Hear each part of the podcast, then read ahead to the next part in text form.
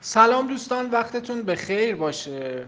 همه ما یک سری علایق داریم یک سری عقاید داریم. علاقه معمولا ریشه احساسی داره خب؟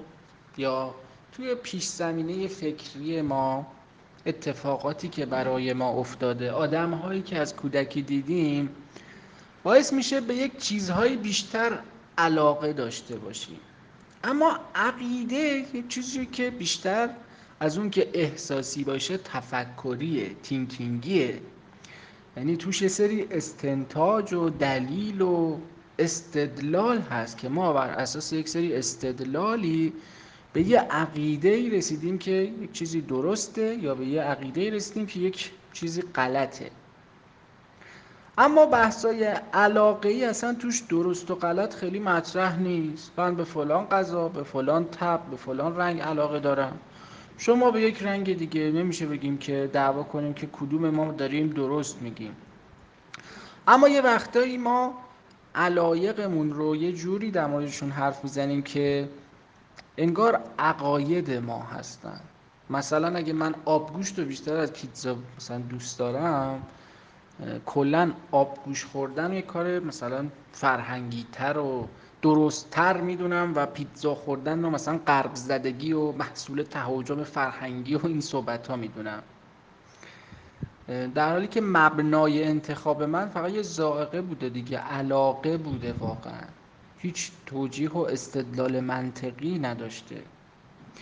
گاهی هم برعکس میشه یعنی اینکه علاقه ها رو قاطی می‌کنیم با دلایل موفقیت آدم ها مثلا فکر کنیم اگه فلان بازیگر معروف چه می‌دونم فلان مثلا صبح پا می‌شده یه لیوان قهوه میخورده یا فلان آدم ثروتمند پا می‌شده یه قهوه میخورده پس ما اگه صبح پاشیم یه قهوه بخوریم مثلا موفق میشیم. اگه اون بستنی مثلا کاکایی رو بیشتر دوست داشته از بستنی سفید ما پس اگه بستنی کاکایی بخوریم موفق میشیم. ولی واقعیت اینه که بین اینا هیچ ربطی وجود نداره. شاید الان خندمون بگیره یا برامون غیر واقعی باشه.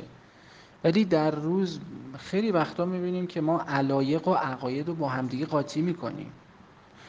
حتی در سطحهای خیلی بزرگتر. مثلا ممکنه من سوسیالیست بشم چون که از جست چگوارا خیلی خوشم اومده از عکساش و تریپش خوشم اومده. یا از مثلا نظام سرمایه داری خیلی خوشم نیاد چون مثلا از اون ریشای زیاد مارکس مثلا خوشم نمی اومده بنابراین اینو باید بهش دقت بکنیم در خودمون در دیگران که علایقمون قاطی نشه با عقایدمون و در دیگران هم بتونیم اینو تفکیک بکنیم. چون کلا رسانه ها که قدرت خیلی زیادی دارن. تبلیغات و کاسبان بازاری و اینا خیلی حمله می‌کنن به ذهن ما که ما رو دچار این خطاها بکنن. مثلا اگه طرف میگم همون مثالی که زدم قهوه میفروشه میگه آقا مثلا فلان کسک رو می‌شناسین چقدر مایه داره؟ این هر روز صبح مثلا قهوه می‌خوره قهوه های ما می‌خوره. پس در ذهن ما یه گیری ایجاد میشه که پس ما بریم اگه اونو بخوریم پولدار میشیم. ولی واقعا چه ربطی داره؟ واقعا هیچ ربطی نداره. یعنی آیا هر کی که مثلا تو دنیا پول داره حتما قهوه می‌خوره صبح؟ نه. ولی چی میشه؟ حواسمون پرت میشه و مبنای تصمیممون میشه احساسی و دچار خطای شناختی میشیم. حواسمون باشه که علایق خودمون رو به چشم عقاید نبینیم. اگه من فلان رنگ رو دوست دارم تعصب نداشته باشم. فکر نکنم این رنگ واقعا رنگ بهتریه. این غذا واقعا غذای بهتریه. و دچار تحجر بشم.